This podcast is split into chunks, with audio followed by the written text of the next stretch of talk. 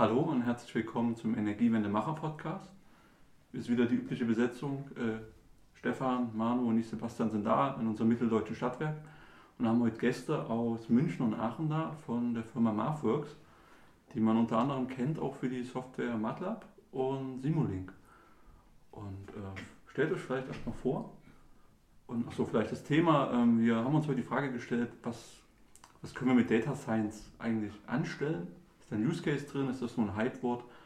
Vielleicht gibt es sogar datengetriebene Geschäftsmodelle, die man aufsetzen könnte. Und es interessiert dann die, mal die Meinung von den Leuten, die das eigentlich täglich machen, wie ich das unterstellen würde. Ja, ja hallo, Franziska, mein Name. Ähm, ich bin bei Mathworks quasi im Vertrieb, Sales Account Managerin.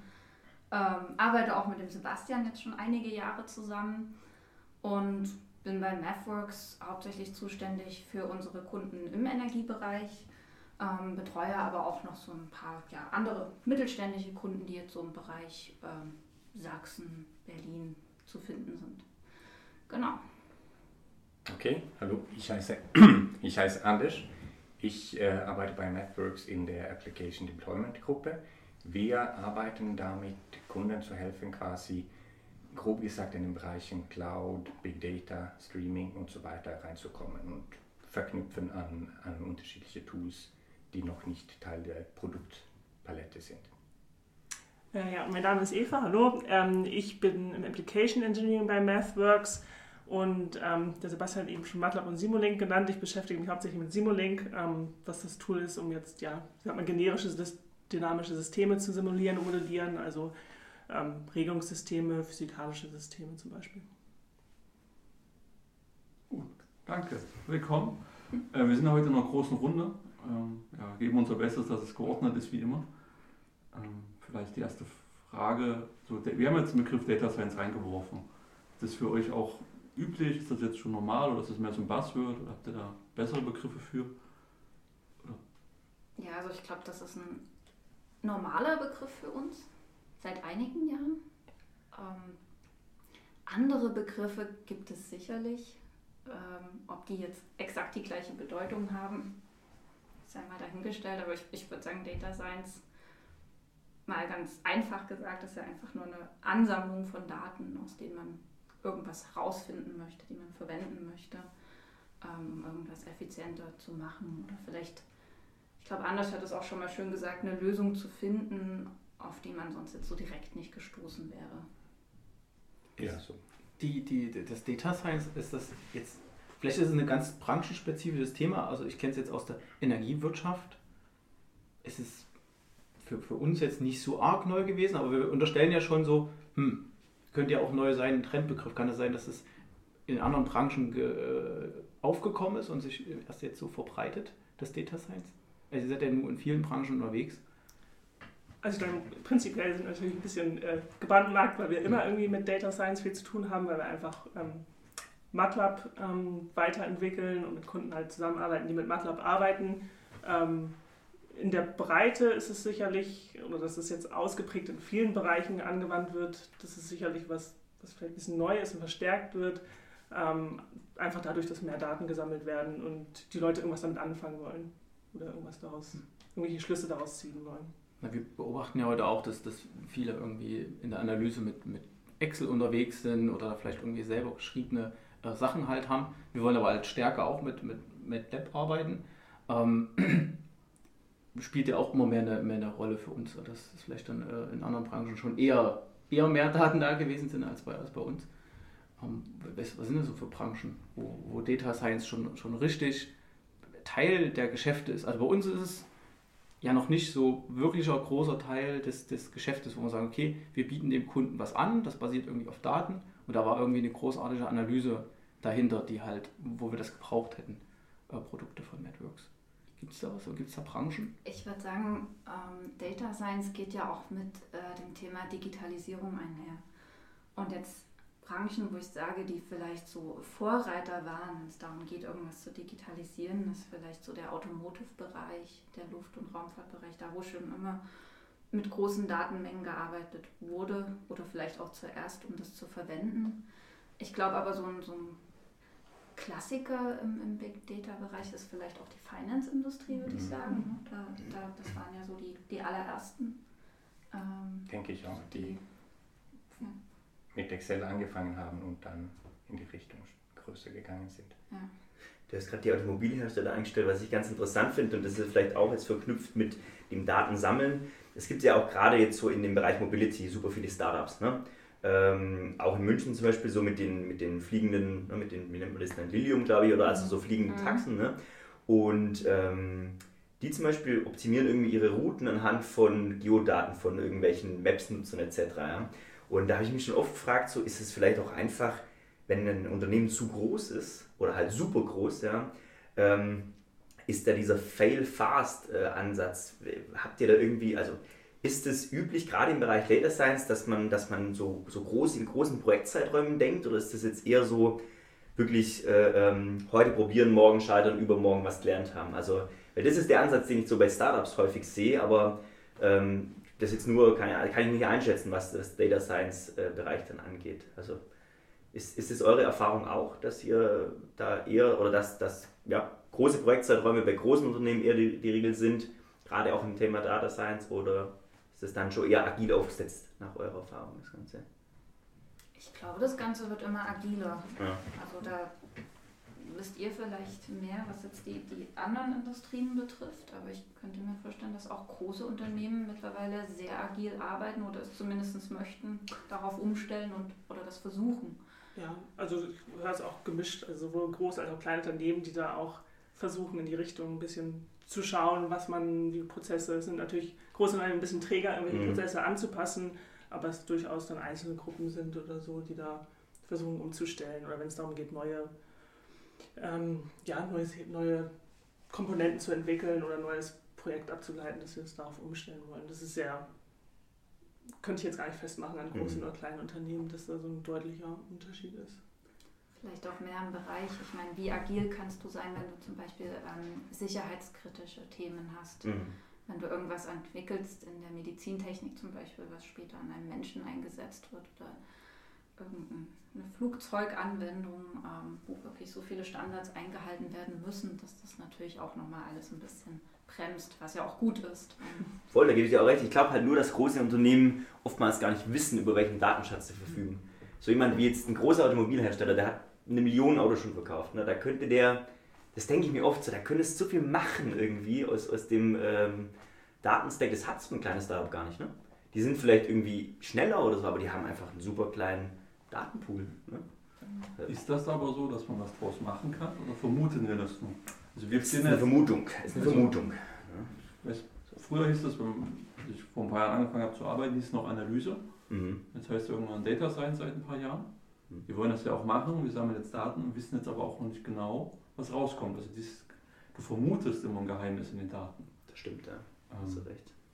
Deswegen weiß man nicht, ob wirklich was rauszuholen ist. Vielleicht auch interessant aus, aus eurer Erfahrung. ist das? Bevor wir aber tiefer in diese Anwendung gehen, äh, sollten wir vielleicht nochmal kurz diskutieren, was für, ein, was für ein breites Feld wir haben. Weil ich hatte so ein bisschen rausgehört, ja, Mobilindustrie, die haben hier so einen Teil, keine Ahnung, so einen Gurthalter, den simulieren sie irgendwie tausendmal und bauen da ein Modell, dass der ja nicht kaputt geht. Und äh, wo wir ja immer unterwegs sind, sind halt wirklich sozusagen dieser Datenschatz, den wir da haben. Big Data, ungeordnete Daten, geordnete Daten, die ich mir da irgendwie erschließe. Ich denke, die, die Anwendungsfälle äh, sind dann doch ein bisschen größer, als wir sie gerade überschauen können. Ich glaube, wir sitzen jetzt schon seit zwei Tagen mit, mit, mit, äh, äh mit den Anders sitzen wir da dran an, an, an, an, den, an den Tools und ich denke, das war nur so ein ganz, ganz kleiner Teil davon, was, was diese Bandbreite an Tools überhaupt leisten kann oder für was er eingesetzt werden, sagen wir es mal so. Ähm, vielleicht können wir das kurz nochmal. Könnt ihr uns mal kurz einen Einblick geben, für was das so verwendet wird? Ne? Also wirklich von der Bauteilsimulation bis Financial Services, wo irgendwas Finanzielles berechnet wird.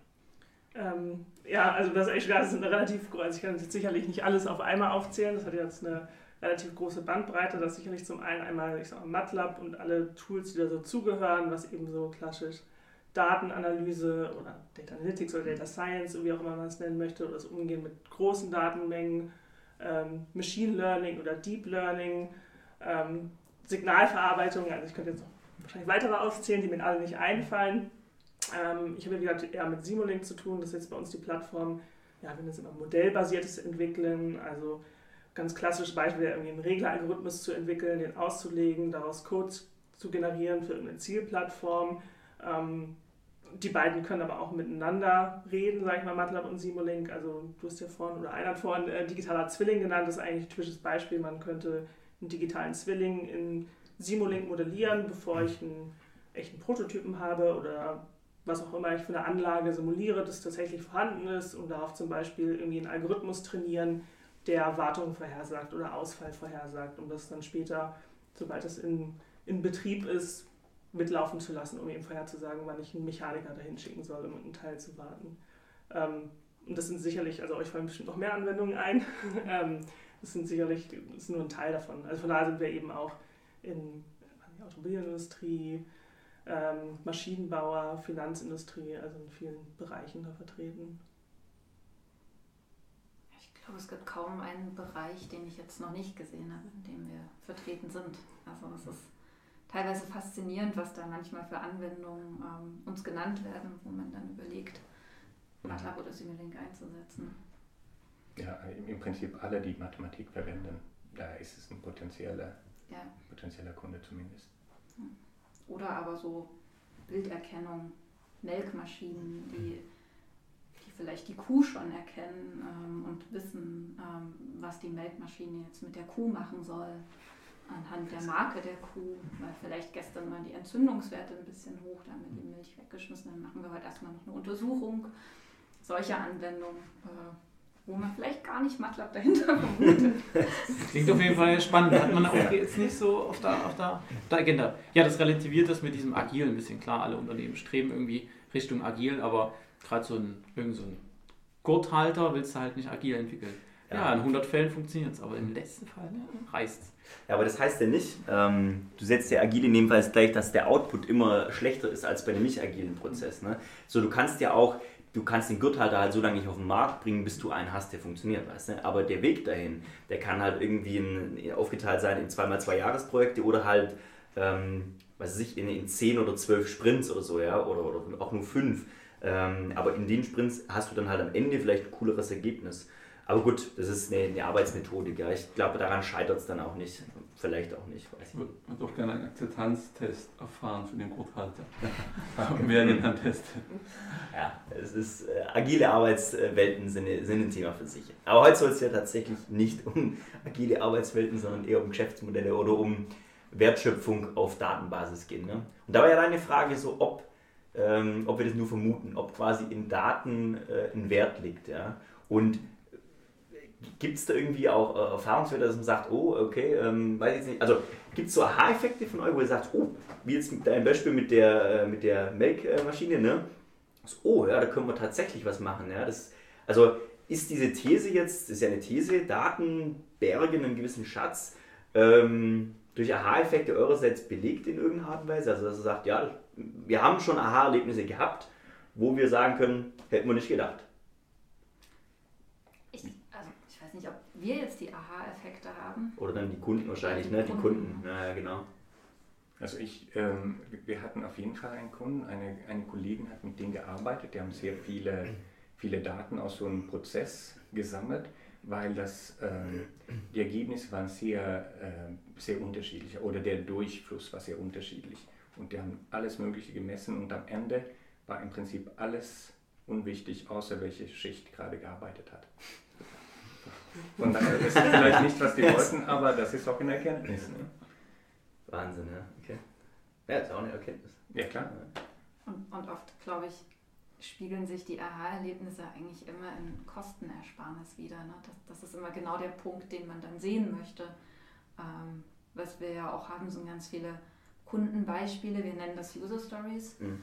Und ich glaube, ein Klassiker ist, ist ähm, das können wir auch nennen, glaube ich, ist die Firma Mondi, die so Folien herstellt, äh, industriell gefertigte Folien, riesengroße Fertigungsstrecken. Äh, und im Verlauf dieser Fertigungsstrecke wird die Folie eben immer dünner. Ähm, und es kann natürlich passieren, dass die irgendwann reißt. Um das vorherzusagen, gibt es überall Sensoren, die das Ganze messen. Mhm. Ähm, und das ist natürlich, ähm, das vorher zu wissen und, und diesen Stillstand zu verhindern, ähm, ist natürlich, wenn man das jetzt in Kosten umrechnet, ein enormer Faktor. Der da jährlich eingespart wird. Und, das ist vielleicht so der größte Aha-Effekt, Mhm. ähm, dass ich dadurch irgendwas verhindere, ähm, was mir ganz schön viel Zeit und Geld kosten würde als Unternehmen. Und meistens sind ja Unternehmen profitorientiert. Dann sollte ich das aber super weit oben aufhängen. Das ist ja die Essenz von dem, was du sagst. Das heißt, eigentlich sollte sowas wie Data Science ganz oben verankert sein und Teil der Unternehmenskultur.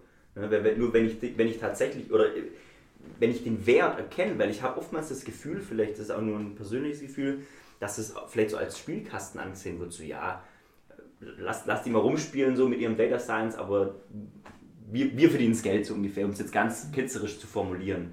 Ähm, aber ist ja eigentlich genau das Gegenteil, ne? dass du halt mit Data Science tatsächlich Effizienz steigern kannst, richtig angestellt. Ja, je nach, je nach ähm, Datensatz würde ich sagen, Mhm. äh, muss man natürlich auch schauen, was ist jetzt sinnvoll. Also will ich da jetzt wirklich, ähm, wie man so schön sagt, mit Kanonen auf Spatzen schießen und alle möglichen Deep Learning-Ansätze und so weiter ähm, auf diesen Datensatz jagen, um am Ende rauszufinden, das war gar nicht nötig. Ich hätte auch eine, ein ganz einfaches Optimierungsverfahren hernehmen können. Ähm, das ist natürlich auch was, was, was wahrscheinlich die Unternehmen auch immer im Hinterkopf haben, ähm, dass, dass es natürlich am Ende auch sinnvoll sein muss. Ne? Und das weiß ich ja nicht. Also wenn ich halt jetzt irgendwie an, an ein Problem rangehe, werde ich ja immer verschiedene Methoden verwenden. Und klar, im Nachhinein zu sagen, ja, hm, einfachste Methode, das weiß ich aber vorher nicht. Du Das brauchst ja nicht immer noch die, die wirklich beste Lösung. Meistens reicht dir eine zulässige Lösung. Also eine, die geht. Und das glaubt, die erreichst du schnell mit wenig Aufwand. Den, den Rest daraus zu holen, das ist wahrscheinlich teuer. Wird es wahrscheinlich irgendeine Annäherung geben, eine asymptotische. Und was ich bei Data Science dann, so sehr es mag, also gar nicht das mache, du musst sehr viel Kraft reinstecken, dass die Daten ordentlich sind. Das kostet Aufwand, Zeit und Geld. Weil wenn ich jetzt die besten Daten habe oder eine Million Datensätze habe und was mache und davon habe ich nicht sauber gelabelt oder die sind nicht qualitativ hochwertig, dann geht die ganze Analyse daneben. Also du, Manu, du hast gesagt, das, ist, das bringt dir was, bringt einen Payoff, aber du musst noch viel reinstecken, also die letzte Schraube, an der du wahrscheinlich drehen kannst. Also vorher hast du Prozessoptimierung, besseren Vertrieb und so weiter und dann, wenn du das alles durch hast, dann kommst du vielleicht hinten raus mit nochmal 10% aus den Daten machen. Und du brauchst die Idee. ne? Also du brauchst die initiale Idee zu sagen, Jungs, Mädels, lasst uns mal genau da hingucken und, und, und lass die Tools benutzen, lass da alle an einen Tisch bringen und jetzt gucken wir mal, ob der überhaupt äh, Value drin ist. Das Das ist ja auch noch das.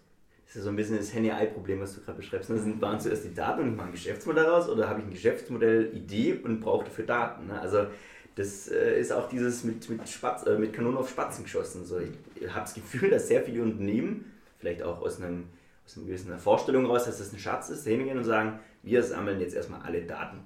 egal welcher Qualität, egal woher, Hauptsache wir haben Daten. Um dann festzustellen, 99% davon sind völlig wertlos für uns. Ne? Aber da ist halt die Frage, ähm, ja, wie findet man denn so ein Mittel? Also, keine Ahnung, ist schwierig, glaube ich, als Unternehmen. gibt auch, habe auch schon mal gesehen, so Algorithmen auf Big Data spezialisierten Firmen, die haben wirklich alles gecached, Mhm. alle Daten eingesammelt, in große Datenbanken gespeichert und dann auch keine saubere Auswertung gemacht, war auch alles durcheinander. Mhm. Also da waren Stückzahlen, gemischt mit Temperaturen, und hat nur so Mittelwerte über Blöcke gebildet.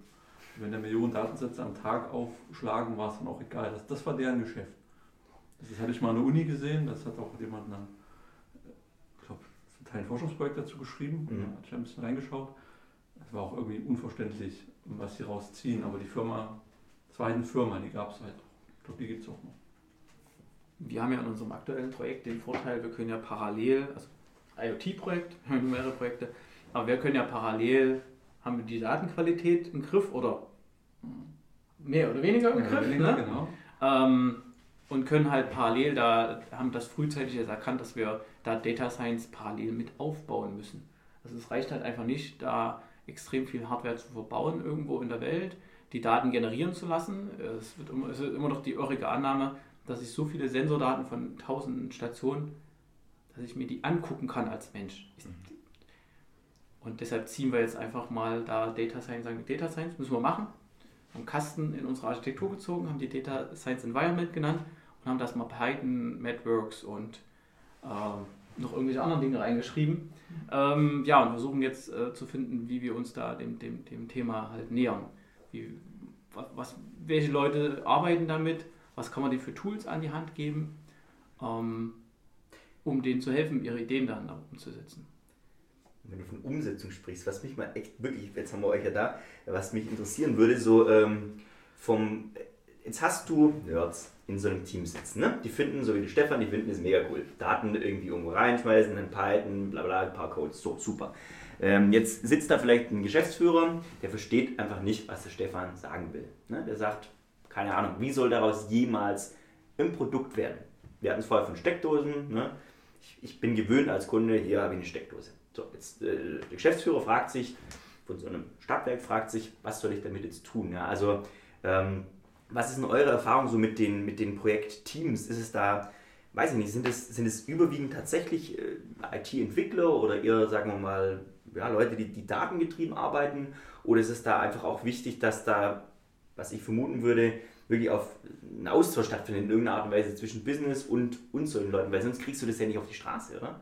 Also, offene Frage in die Runde. Ich kann es nicht beantworten. Ich weiß es nicht. Also der Data Scientist quasi.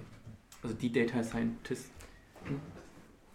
Also ich denke, erstmal auf, auf das zurückzukommen, ob man alle Daten sammelt, so mhm. wie du gesagt hast, ich denke, auch ähm, viele denken, wir werden die vielleicht brauchen und vielleicht auch nicht, aber das wäre blöd, die nicht zu sammeln. Mhm. Weil die können, die tun es nicht immer, aber die können gute Vorteile geben.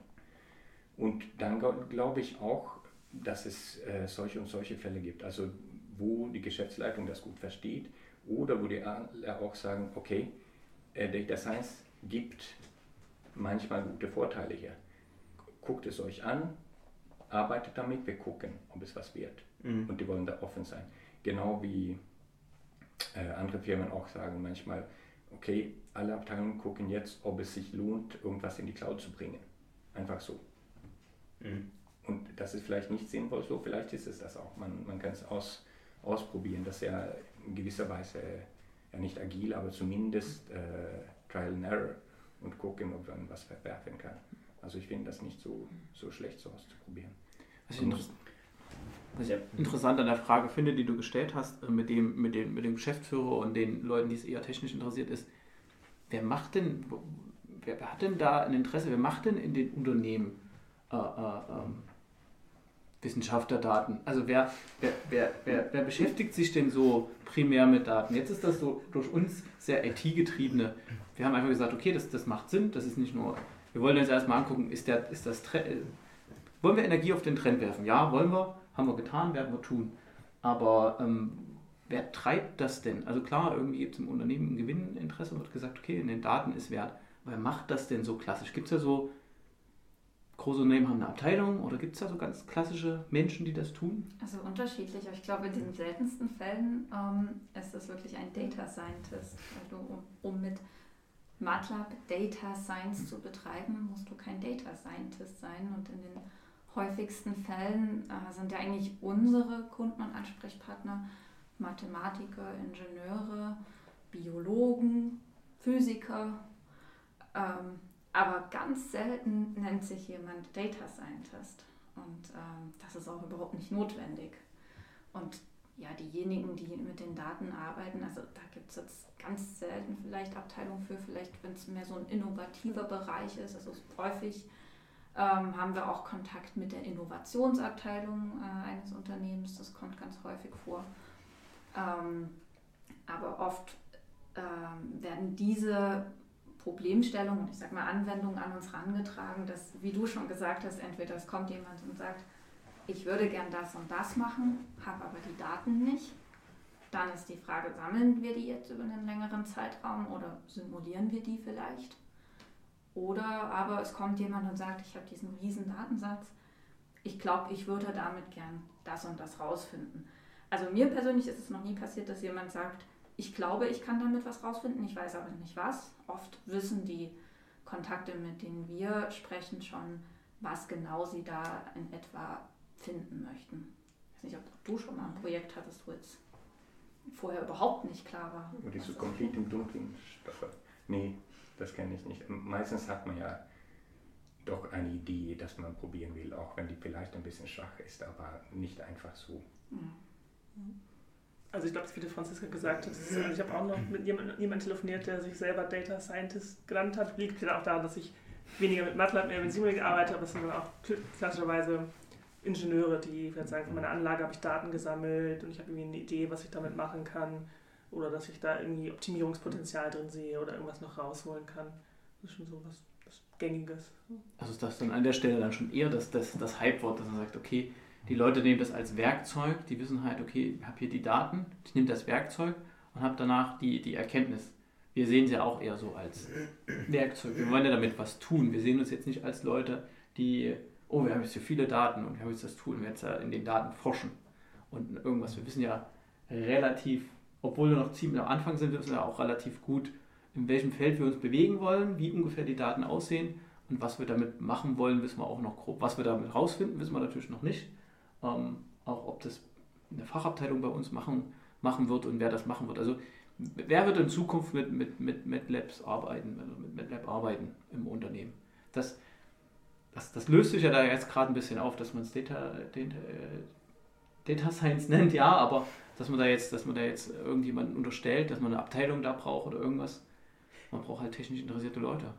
Und die sollten aber an, an entscheidenden Positionen sitzen. Ich glaube, das ist das Relevante. Also so, die sollten irgendwie eine gewisse, naja, eine Strahlkraft im Unternehmen haben.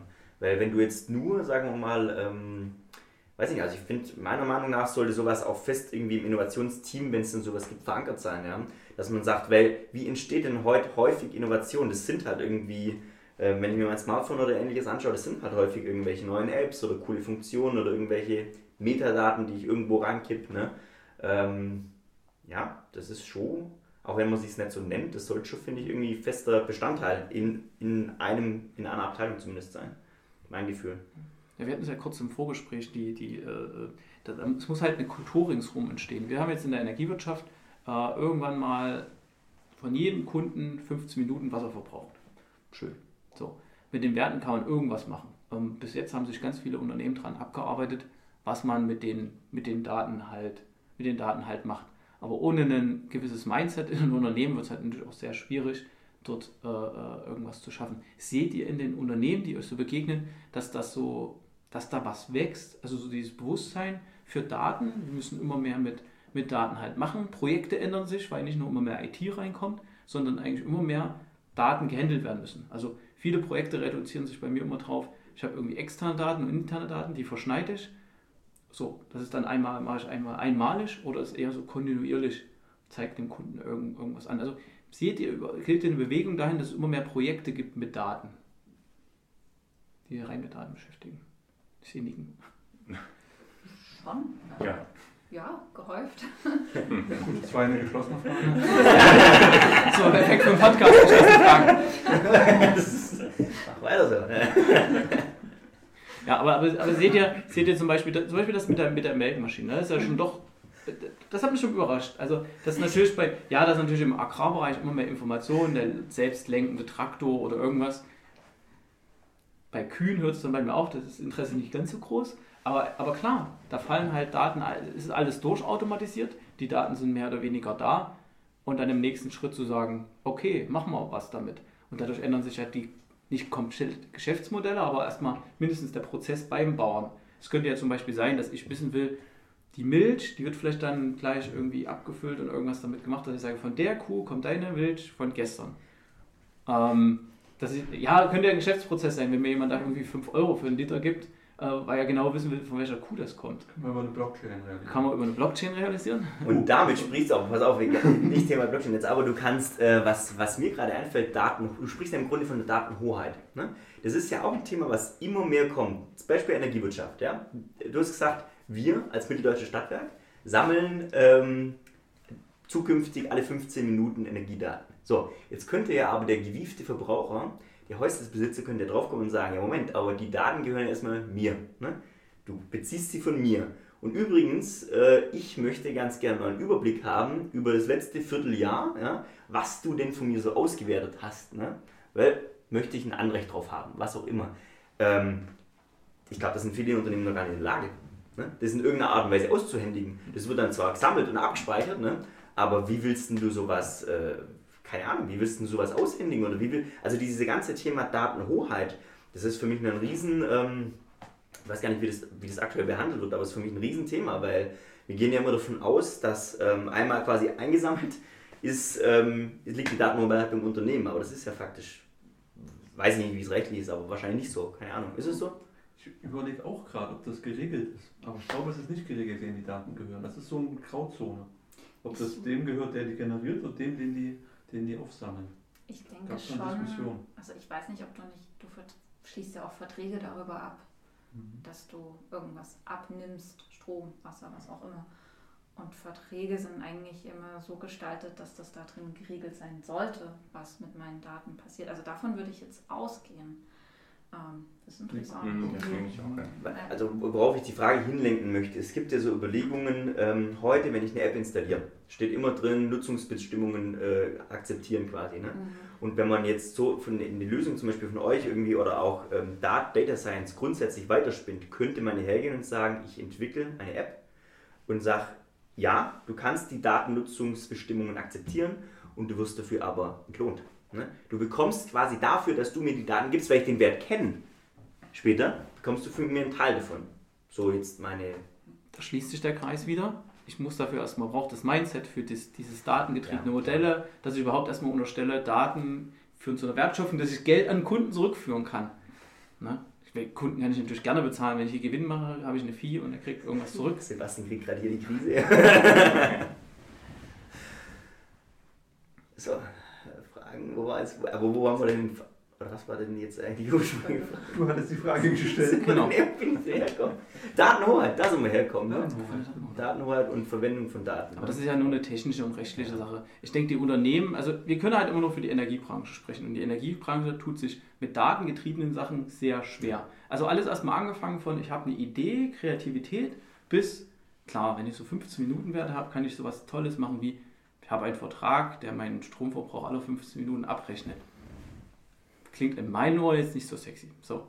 Ähm, aber es fehlt halt der Branche komplett an Fantasie, was ich mit diesen Daten tun kann. Also, weil für eine, für eine, für, für eine, für eine Prognose ist es einfach, sind Privatkunden, die verbrauchen jetzt nicht so sonderlich viel. Da ist das Aluminiumwerk, was irgendwie neben dem Dorf steht, verbraucht dreimal mehr und ist dreimal viel mehr wert, wenn ich nur dieses eine Werk messe und da Ja, das- einfließen lasse. So. Es gibt ja diese Standardprobleme, die du immer hast, für Prognosen zum Beispiel, das ist gelöst. Hm. Ja. Da wirst du vielleicht nicht so viel rausholen können, da gibt es heute Lösungen. Wenn wir jetzt aber über Data Science reden, das ist wieder der Punkt, den wir am Anfang hatten, wir wissen noch nicht genau, was geht und welche neuen Felder sind interessant. Ähm, Eva, du hast vorhin gesagt, digitale Zwillinge. Ja, Könntest du das kurz erklären?